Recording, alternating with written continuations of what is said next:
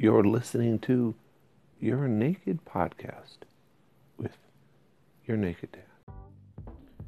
All right, so today we're going to talk about something exciting. Let's cover all the bases, from planes to trains to automobiles. Let's get this podcast started. So if you've been paying attention to the news, you noticed something kind of unusual. Elvis Presley's private jet. That's right, one of his three private jets is up for sale. It's a nineteen sixty-two Lockheed Jetstar thirteen twenty-nine, and it's on online auction. Now, it's a crazy spot, but this online auction still seems to be for sale at a site that also stocks Nazi knives. So things are a little crazier. But if you're an Elvis enthusiast looking at this plane, it's a freaking gem. It's not creepy. It's got everything you want. But here's some crazy things about it. It has no engine. And all the internal spots in the cockpit need to be refurbished. But if you're looking at buying this jet, I'm sorry, people, it's not going to be cheap. The last person who bought this jet alone paid over four hundred thirty thousand dollars. That's right.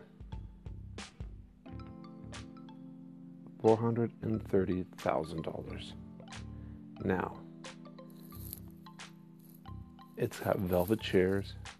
It freaking looks just like you would imagine Elvis Presley's personality to be like. It's amazing on the inside, although it just needs some repairs in the cockpit, probably in a new engine, and probably some, you know, mechanical fixes. But yeah, that's what's new with the planes.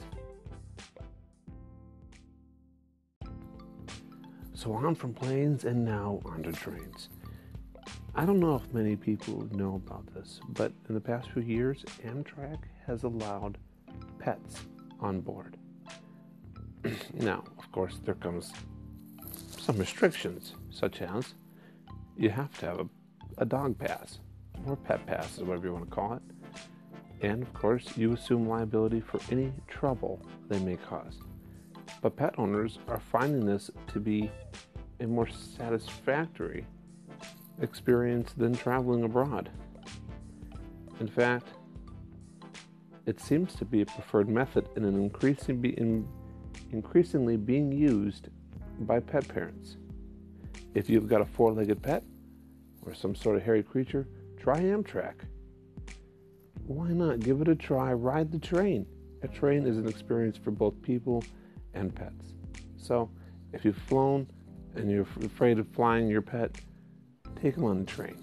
It sounds to me that people are talking about it, that paying the twenty-five dollars or so it is per pet to travel isn't unreasonable.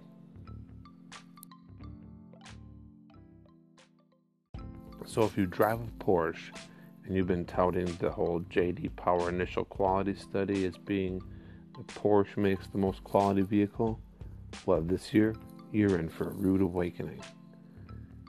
In two thousand eighteen, J D Power Initial Quality gave Hyundai Motor Group the full sweep. That's right, Korean cars beat Porsche in quality ranking. And they scored a trifecta with the Genesis, Kia, and Hyundai avoiding defects. And Ford and Chevrolet have also built a big lead on most Japanese brands. So what does that say for Porsche? Well, it means you can't coast, be on cruise the whole time. You're going to have to make improvements in people's wants and desires and comfortability. It's all changed.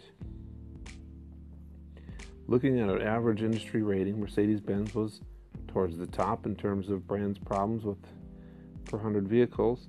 Infinity, Mini, Cadillac, and B M W were the top five. And, shockingly enough, the top five for least amount of problems per one hundred vehicles was the Genesis, Kia, Hyundai, Porsche, and Ford. followed by Chevy, Lincoln, Lexus, and Ram.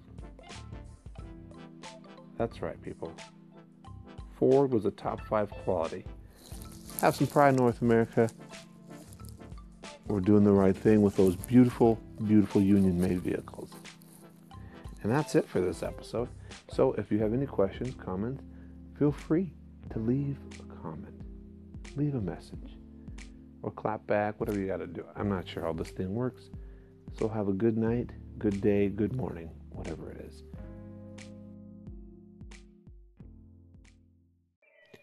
This was an episode of Your Naked Podcast with your host, that's me, Your Naked Dad. Have a good day.